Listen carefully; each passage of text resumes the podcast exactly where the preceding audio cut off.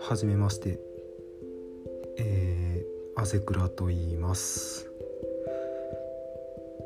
SCP が好きなんですけどなかなか詳しくは知らないなでも YouTube でちょっと気になるやつは見てるなってぐらいの、まあ、好き度なんですけど。どうせなら自分でいろいろ見ていきたいなってことでせっかくだし記録も兼ねてポッドキャストできたらなって思っていろいろ調べた結果結構簡単にポッドキャストできるじゃんって思ったんで、まあ、テストを兼ねて一発目やってみています。えー、概要欄の方にも書いてあるんですが SCP のサイトのランダムページっていうのから、まあ、SCP と SCPJP を1個ずつ短ければ簡単に朗読してその後その SCP についての見解というか感想を述べて、まあ、関連した映画にこんなんあったよねとかも言えていければと思っています。まあ、テストなんで気軽にまずは SCP から読んでいきます。よし。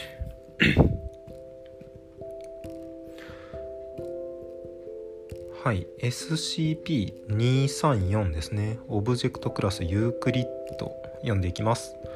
特別収容プロトコル。SCP-234 は半径 300m の SCP-234 のレッドゾーンを含む封じ込めエリア06の234で研究されていますとレッドゾーン内の主要な実験室のある建物はドアや閉じた窓のないオープンエア構造で建てられています。いかなる種類の密閉容器やスペースも SCP-234 のレッドゾーン内では許可されません。レッドゾーン内で不用意に空間が閉鎖された場合クラス2次元爆縮災害の爆縮災害の宣言と実験エリアからの避難命令が出されその後現場からリモートで破壊されなければなりません。閉鎖空間内に捕捉された担当者は失われたと考えるべきです。SCP-234 を用いた実験は少なくとも必ず2人以上のレベル4職員から事前許可を得た上で実施されなければなりません。SCP-234 のレッドゾーンに密閉空間を持ち込む実験は絶対に体積1リットルを超えてはなりませんしまたクラス3次元爆縮災害として扱わなければなりません。うん。説明です。SCP-234 は異次元由来と推定される長さ約 25mm の魚に似た生物種です。ちっちゃいですね。25mm、うん、SCP-234 は目や光を感知する器官がないように見えますが高度に進化した反響反響定位能力ソナーですね。反響定位能力によって移動します。それはガスが充填充填されている浮き袋に似た臓器を用いて浮力を維持し空気中の浮遊を可能にしています。これまでにいかなる地球上の有機物の消費も観察されていませんが雑食性スカベンジャーと一致した習性を示しますと。SCP-234 は空気が充密した密閉空間内にのみ存在することができるものとみられ編集済み。周辺の山中に位置し人里離れた地域にある半径約 300m のレッドゾーン内部に閉鎖空間が存在する。または持ち込まれると自然に現れます。人里離れた地域にある。SCP-234 の標本が驚いたり殺害されたりレッドゾーンからの持ち出しや標本を含む密閉空間が破られた場合その密閉空間全ての物質空気を含むが周辺エリアに破滅的な爆縮を引き起こすため密閉空間は直ちに排除されます。SCP-234 は編集済み周辺におけるバックカントリーハイカーのバックカントリーハイカーの失踪と一連の事件報告後に発見されました。その地域に派遣された財団調査チームが意図せず一般的な悪天候対策キャンプテントによる閉鎖空間を作り出し意図せず一般的な悪天候対策キャン対策キャンプテント。はいはいはい。天気が悪くなったからちょっと密閉空間っぽいキャンプテントを作っちゃったと。その後に発生した爆縮が1人の研究員の消失と2人のエージェントの重傷をもたらしました。SCP-234 がどのようにして次元移動を可能としているのかの研究が進行中です。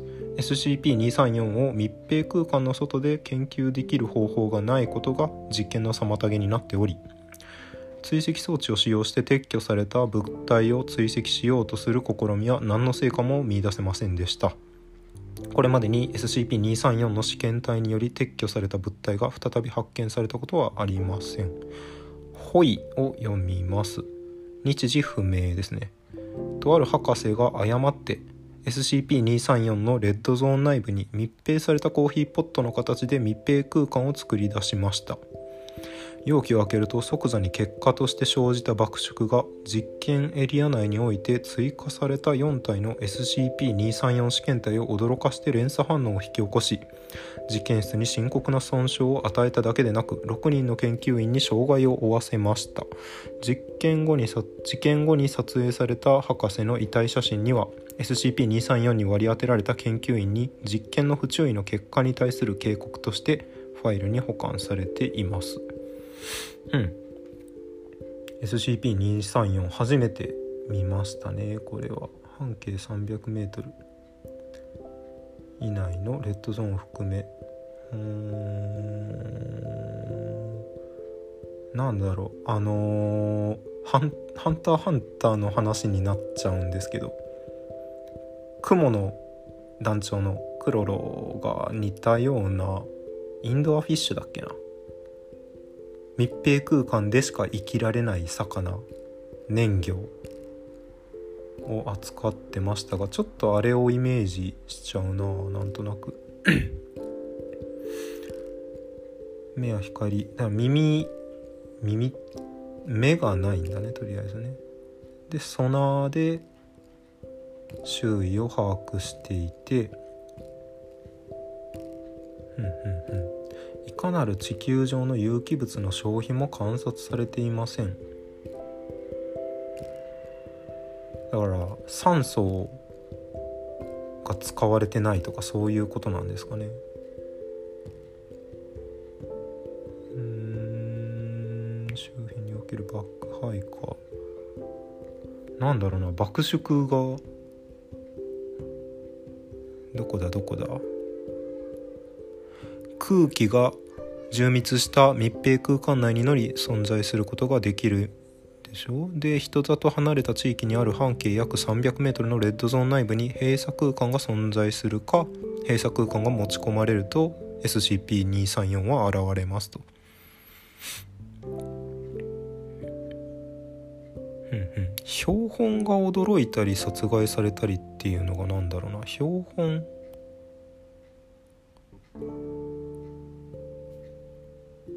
標本が驚いたり殺害されたりレッドゾーンからの持ち出しや標本を含む密閉空間が破られた場合その密閉空間全ての物質が爆縮を引き起こす。だからまたちょっと漫画の話になるけどブトゥームのあれだね。爆縮式のギューンってなってちょっと球体状に爆発するというか削り取るみたいな感じのことが起こると。うー。んよう分からんな。だからこれの研究が進められないってことですね。危ねえからって感じかな。うんうん。なるほど。なんかもっと都市伝説系のやつが僕は好きですね。こいつは正直そんなにかな。まあ個人のあれですけど。ちょっと短かったんで SCPJP もついでに行こうかな。一発目だけど。SCP-1848JP はい読んでいきます。なんかすごいダフトパンクみたいな写真が載ってますね。SCP-1848 の JP オブジェクトクラスはユークリッド。特別収容プロトコルを読みます。SCP-1848 の JP はエリア 81JH の地下11層の高危険度人型用収容区画に拘束された状態で収容されます。SCP-1848JP に不審な動向が確認された場合は機動部隊による制圧が行われます。SCP-1848JP から没収に成功した SCP-1848JP の A 群はサイト8181にセーフクラスオブジェクトとして収容されます。セーフクラス GOI8101 による遺伝子施術を受けた人物を特定に成功した場合はエリア 81JH の低危険度人型用収容室に収容されますと。説明を読みます。SCP-1848 の JP は児童保護救助士ピディアトリクスシルバーを自称する人型実体です。未知の金属と繊維から構成される白銀色を基調とした装甲服及び各種装備。以下 SCP-1848JP の A と呼称。そういった装備を着用しており声質から若年の男性と推測されます。SCP-1848 の JP は常に SCP-1848 の JPA を着用しており SCP-1848JP の A を脱衣させる試みは失敗しています。SCP-1848JP の A は SCP-1848JP の身体能力を大幅に向上させているほか様々な能力を付与しています。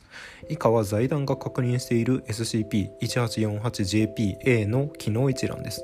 服がハイテクってことかな。SCP-1848JPA の5種類ありますね。読んでいきます。A の1から。SCP-1848JP の頭部全面に頭部全面ですね。全ての面に装着されたバイザー型のモニター。SCP-1848JP はダイアグノシスバイザーオメガと呼称しており SCP-1848JP はモニター越しに捉えた対象の氏名年齢性別疾患アレルギー手術歴を一覧にして表示する機能を持つと証言しています。この機能に用いられるデータベースの由来は判明していません。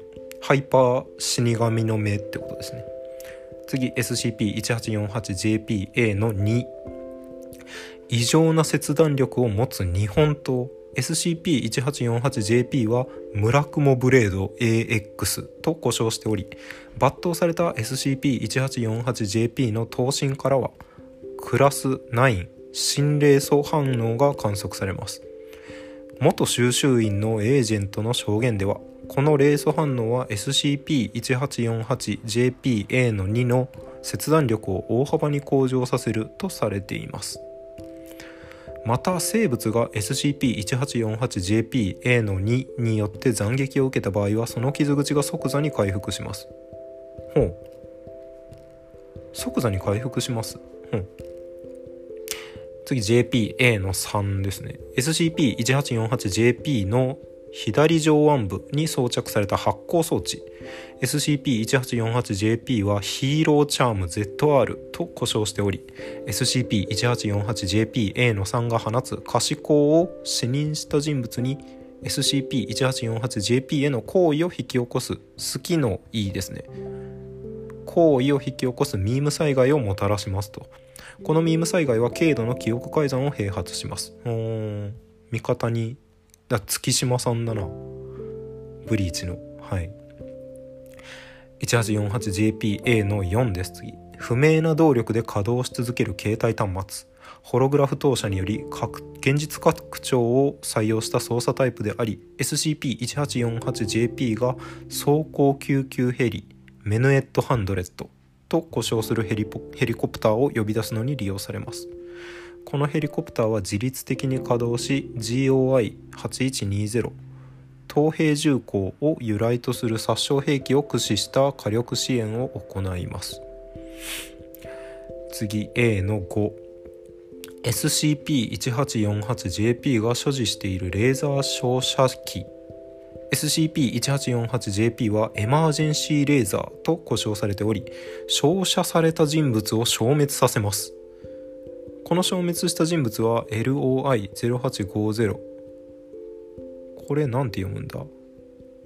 恋に黄昏のガレの方。恋ガレ崎かな？で転移していると予想されます。うん、恋枯れ咲 SCP-1848JP は LOI0850 恋昏崎のローカルヒーローを受賞しています。これ読み方間違ってたらごめんなさい。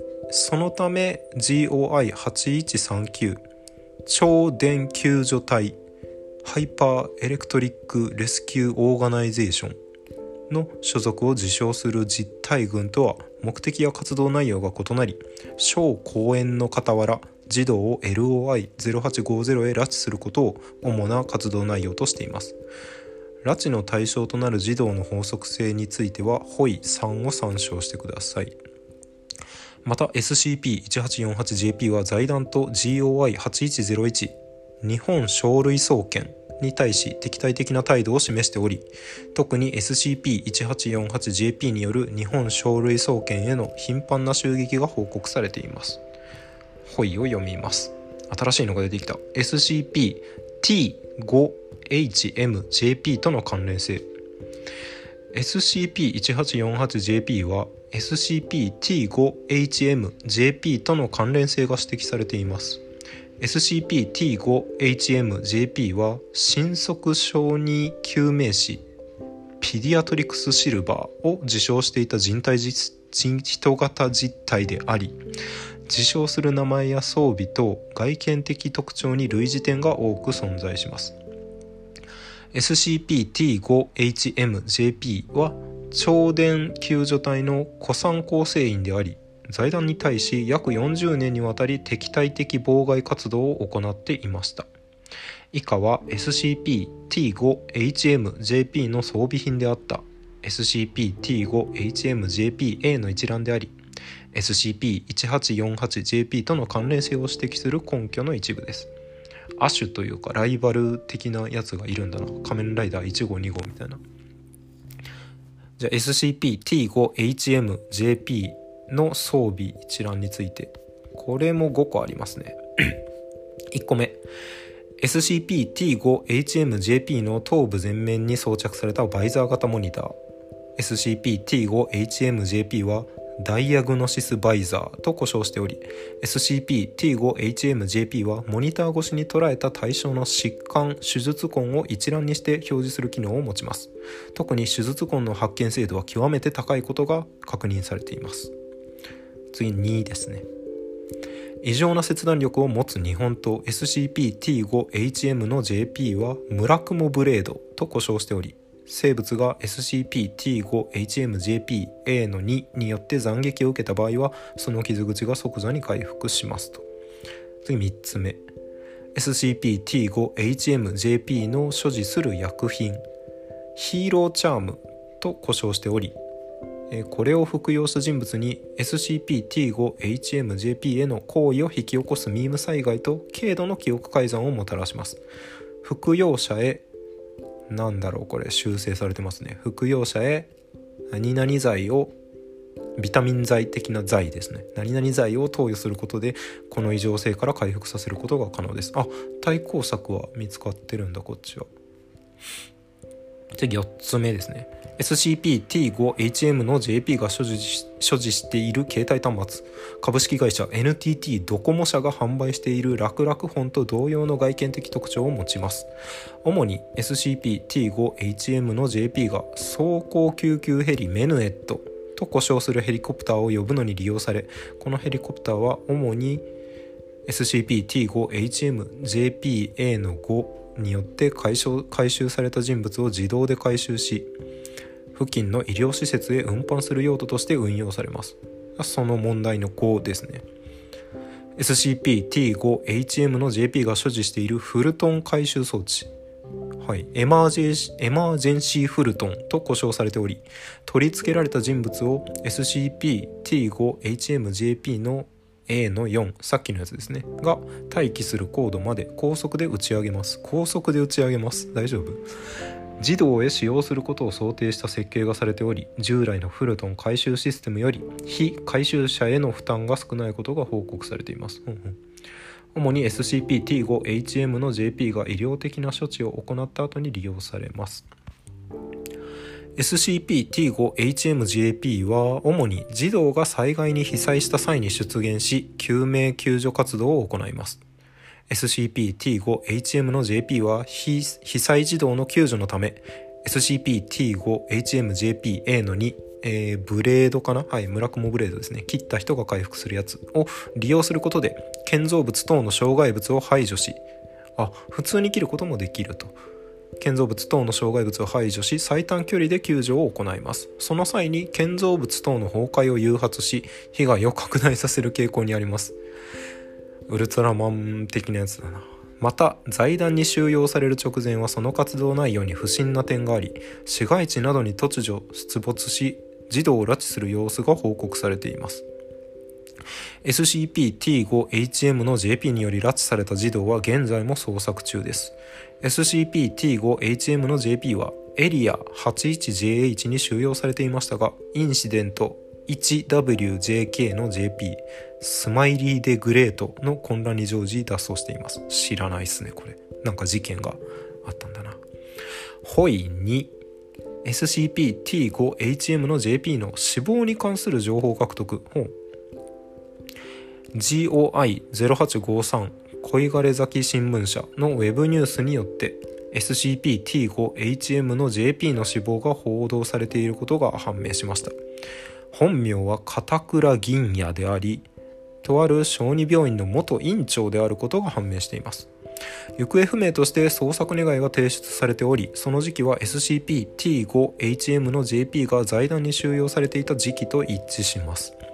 この病院を調査したところ院長室から間取りにない地下空間へ続く昇降機が発見されました。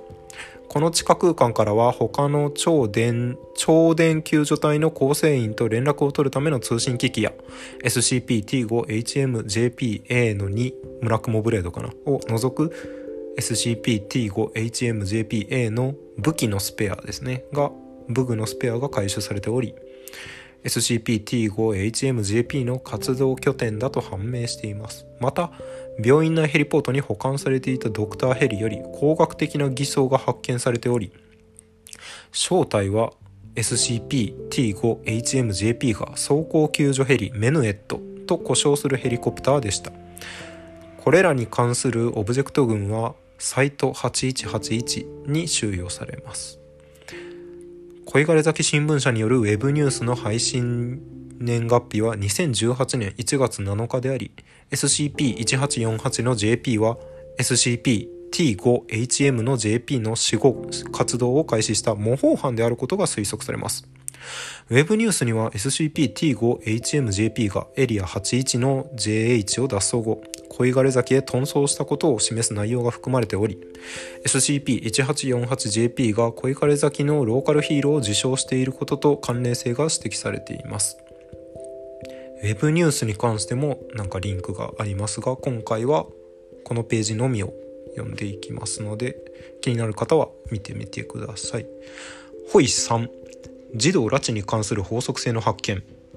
POI8101 日本書類総研の配布しているカタログにてジーニアスジーン施術と呼称される施術を受けた経歴を持つ人物と SCP-1848JP や SCP-T5HMJP により拉致された人物の名簿が一致しました、うん、この施術は現在でも販売されていると推測されるため財団諜報部は購入者の追跡と特定を行っています。うんうん。配布しているカタログにいて、ほー。つながってるんだな、やっぱな。ホイ4。インタビューですね。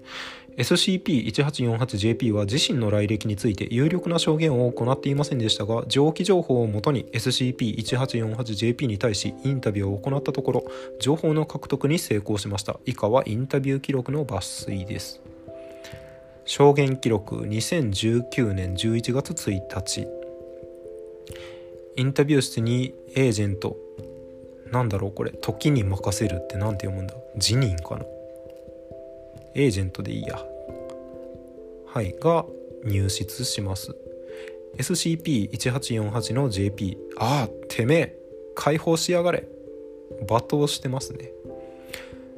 はい。エージェントが恋枯崎新聞社のウェブニュースを印刷した書類を SCP-1848JP に差し出します。あ？なんだこれ？お互いに数秒無言。エージェントこの記事で言及されている人物に覚えはありませんか？SCP-1848 の JP こんなおっさん知らねえな。ピディアトリクスシルバーってのは俺んことだからな。こんな不可くせえおっさんが死のうが興味ねえっつうの。エージェント。あなたがピディアトリクスシルバー本人でないことは分かっています。そして超電救助隊の構成員でないこともです。SCP-1848JP んだこら決めつけで物言いやがって。証拠でもあんのかおら。エージェント。もう何て言うか品質が低すぎるんですよそんな口調で話すヒーローがいますか？SCP-1848JP は？じ、ちげえし、あれだよ。オンとオフってもんがあるだろうが。エージェント。本物はその辺も徹底してましたよ。よろしければ本物の生前の映像をお見せしましょうか ?SCP-1848 の JP。え？マジで？見せエージェントは無言で笑顔を浮かべている。SCP-1848 の JP。バカじゃねえの。知らねえよ。エージェントもう一度聞きますこの記事で言及されている人物に覚えがありますか？SCP-1848JP 数秒無言その後はあそれは俺たちの義理の親父だエージェント義理の親父？それに俺たちとは？SCP-1848JP このニュースで書かれてる親父の後継者ってのは俺たちのことよ。俺たちは全員親父に保護された先天性ジーニアス遺伝子疾患症の患者だ。まあ漢字あんま読めねえからよくわかんねえんけど。エージェント。先天性ジーニアス遺伝子疾患症？その病名には聞き覚えがありませんがもしかして日本生類総研と関係があるのではありませんか？ジーニアス遺伝子という単語は日総研が配布しているカタログで見かけたことがあります。SCP-1848JP そこまで知ってんのか？その通り俺たちは親のエゴと日本生類総研によって生き方を歪められたガキたちだ。親父はよく俺たちみたいなガキを見つけては連れて帰ってきては親代わりになって飯食わせてくれてね。エージェント。そういうつながりなんですね。ピディアトリクスシルバーの後継者などと書かれていますがやはり全員そのような装備を。SCP-1848JP いやいやいやさすがにみんなは普通だわ。親父は俺たちがまっとうな生き方をできるように医者になる勉強を教えてくれたんだ。親父がピディアトリクスシルバーって名前で結構荒いことやってたのなんか知らなかったよ。エージェント今のあなたの現状はその証言と全て矛盾して見えますがまずあなたは医師になってないですよね。医師にならなかったとしてもあなたの活動には医療行為が含まれていません。あなたがそこまで恩師をしたいましてやピディアトリクスシルバーを名乗っているのならばと思うのですが SCP-1848JP 他の奴らは医者になったよ。今でも親父の残した診療所を守ろうと必死に働いてるじゃないかな。俺も頑張って勉強したけど医者にはなれなかったな。エージェント。まあ医者はハードルが高い職業ですからね。でもだからってその現状は随分と飛躍していますね。診療所の運営は医師だけでは難しいのでは？手伝えることはいくらでもあると思いますが。SCP-1848JP なんて説明すりゃいいのかな。えー、っと俺の本名は横山チャンピオンって言うんだ。格闘王って書いてチャンピオン。ふざけてるよな。エージェント。横山。横山って言えば同様の名字の方がカタログのモデルケースとして書かれていた気がしますね。何か関係があるのでしょうか？SCP-1848JP ああやっぱ知ってるよな。そうだよ。あのカタログのモデルケースとして書かれてたやつ。あれ俺のことなんだよね。エージェント。確か顧客の希望が喧嘩師だとかファイターだとかでしたね。あれがあなたのことだったとか。SCP-1848JP ああだからかわからないけど。俺は何かあるとすぐカッとなっちまうんだ。親父に保護される前は学校一の問題児。保護された保護された後も恋枯れ咲きが誇る暴力野郎。親父を殴ったことだってある。自分でも制御できないんだ。そんなんだから昔から勉強はできなかったし友達もいない。正直あいつらとも折り合いが悪くてな。医者なんて絶対無理だったし今更勉強って言われても全然ダメで。エージェントうんではそんなあなたがピディアトリクスシルバーを名乗るようになったきっかけは何だったのでしょう？SCP-1848JP あれは親父の葬式だった。親父の死は耐え難い出来事だったけど親父の葬式は俺の転機になってくれた。親父の葬式には親父の昔の仲間が来てた。さっきも言ったけど俺らはその人たちに話を聞くまで親父の昔の仕事を知らなかった。エージェント。本気であなたたちを医師として育てるつもりだったのでしょう。そのために過去の経歴も隠してあなたたちに接していたのでは。SCP-1848JP 俺もそうだと思う。俺はあの人たちにあんたたちみたいになるにはどうしたらいい？って聞いたんだ。でも親父の遺言だからって教えてくれなかった。あんたの言う通りそういうことだよな。でも俺は親父の昔の仕事を聞いてこれしかないって思った。戦うことで誰かを守ったり助けたりすることができる道があることに気づいたんだ。エージェント。それが動機というわけなんですね。SCP-1848JP その後はこっそりと遺品として棺桶に入れられた親父のスーツと装備を持ち出して恋枯れ咲きの連中に改造を依頼したんだ。親父があんたらに負けたって話も聞いていたからな。恋枯れ咲きの連中も最初は反対してたけど俺が実際に子供を保護して帰ったらえらい喜んでさ。俺にも居場所がやっとできた気がしてすごく嬉しかった。そうやって充実した生活をしてたらいつの間にか暴力衝動も起きなくなってさ。これこそ俺の生きる道だって思ったよ。エージェント。ピディアトリクスシルバーの意思とは反しているように感じますがあなたはそれでもいいのですか？SCP-1848JP もちろん親父の意思は俺の後ろ髪を引っ張ってくる。だけど日本生類総研は未だにあの施術を堂々と販売してやがる。俺のような奴がまだまだいるはずなんだ。俺はそんな奴らを放っておけない。親父の意思と反していたとしても今が救われないと未来はもっと救われないと俺は思う。だから俺は諦めない。このスーツも脱がない。なんか元気が出てきた。さあ悪の秘密結社ども。俺を今すぐ解放しろ。現在 SCP-1848JP の A の2剣だな。剣を利用し SCP-1848JP の装備を切断し SCP-1848JP 本体を露出させる試みが検討されています。SCP-1848JP 本体は現在調査調査中のジーニアスジーン施術並びに先天性ジーニアス遺伝子疾患症の調査検体としてサイト8161に移動させられます。最後大事なとこ噛んじゃいましたね。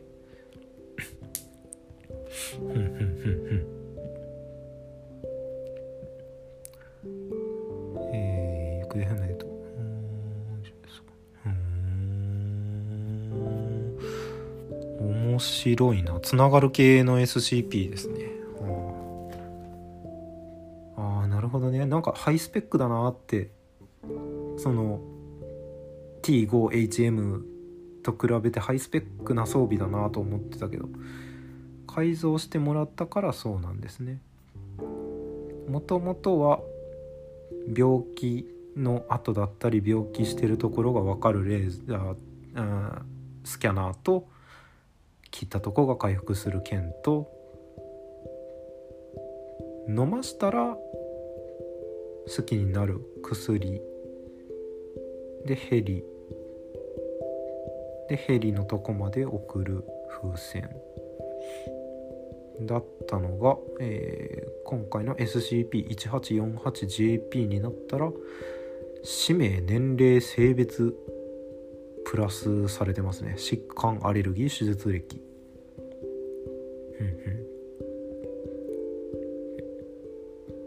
ん。で剣もなんか心霊素反応。神神霊反応って書いてるからすごいんだろうななんか。切断力を大幅に向上させる。で切ったら回復する。あ生物が回復するのか。はいはいはい。建物とかをめちゃくちゃ綺麗に簡単に切れる回復薬みたいな感じかな。であのメインブラックの光のやつみたいな。光ったら自分のこと好きになるしちょっと記憶月島さんになると。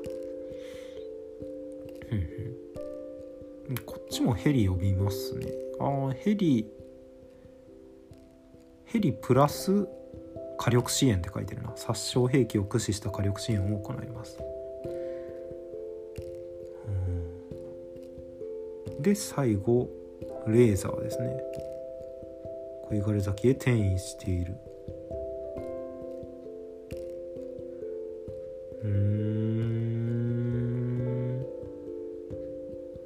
ともと誘拐されて実験体になってたやつが最終的にその誘拐してきたやつ側になったってことかな？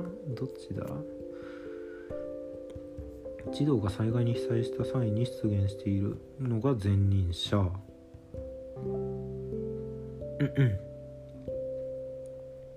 うん。こいつは児童を拉致することを主な活動内容としている。財団と日総研に敵対的前任者は前任者はただ事故現場に行って助けつつも、まあ、建物とか壊すから被害多いよみたいな感じかな。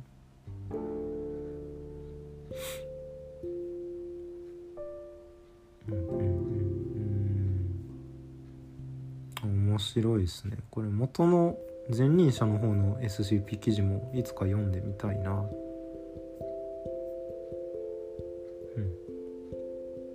って感じかな。第1回はとりあえず、まあ、こんな感じでほとんど SGP の話というかこれあれっぽいなみたいなんで漫画とか映画のネタバレというかギミックの話になっちゃいがちなんでできればそうだな。一人じゃなくて誰かと話しながらやっていけたらなとも思ってるんですけど、まあ、一人の方が時間取ったりとかがやりやすいんでそれはまあ後々考えていこうかな。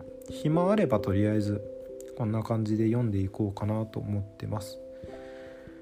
なんかリクエスト読んでほしいやつとかこれあぜくらさん好きそうっていうのあれば教えていただければ時間ある時読んでみようかと思います。とりあえず今日はこの辺でテスト兼第0回ということでお疲れ様でした。